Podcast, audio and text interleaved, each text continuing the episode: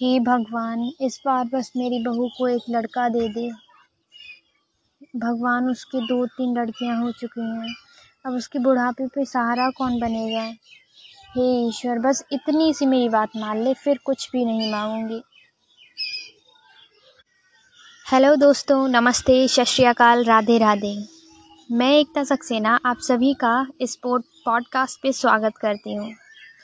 अच्छा, एक बात बताओ, क्या आपके भी परिवार में ऐसे हैं जो इस तरह की मन्नत मांगते हैं, एक लड़का हो जाए, बस ज़िंदगी सफल हो जाए। मतलब लोग तो डिफरेंट वैरायटीज़ के होते हैं, राइट।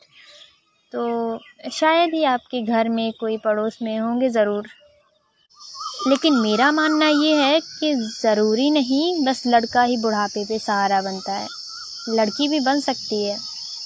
हाँ, लोगों की सोच छोटी होती है, बड़ी भी होती है, और कुछ छोटी सोच वाले लोग सोचते हैं कि भैया बस लड़का ही बुढ़ापे पे सहारा बनेगा, लड़की तो चली जाएगी। चली जाएगी मतलब क्या उसके अंदर भाव नहीं है? वो क्या वह तुम्हारा ख्याल रखने नहीं आएगी? ज़रूर आएगी। अगर ऐसा आप नहीं सोचते हैं तो चलिए मैं आपको एक कहानी सुनाती हूँ जो कि बिल्कुल सच्ची है, और वो मेरे पड़ोस की ही है। मेरे पड़ोस में 2 बुज़ुर्ग अंकल आंटी रहते हैं, जिनके एक लड़का है, एक लड़की है, दोनों शादीशुदा हैं। लड़की तो ससुराल चली गई, लड़का भी उन्हें छोड़कर चला गया शादी के बाद ही।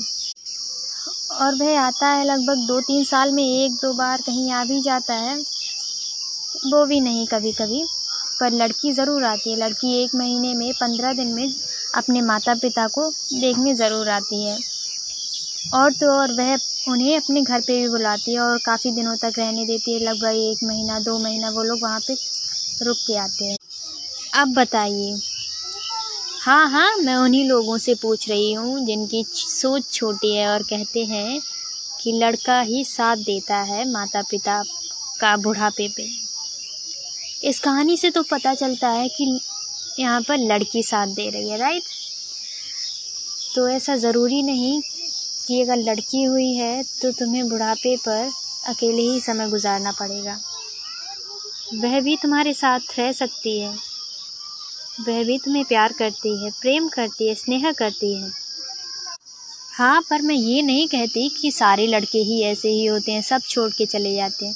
कुछ लड़के भी ऐसे होते हैं जो माता पिता को अपने से भी ज़्यादा चाहते हैं। जी हाँ, मैं बिल्कुल सही कह रही हूँ, कुछ ऐसे भी होते हैं जो अपने से भी ज़्यादा अपने माता पिता को चाहते हैं। और कुछ ऑब्वियसली कुछ लड़कियाँ ऐसी होती हैं जो मुड़कर भी नहीं देखती शादी के बाद। इसीलिए जो समाज कहता है वह तो मेरे हिसाब से हमेशा सही नहीं रहता है, ना।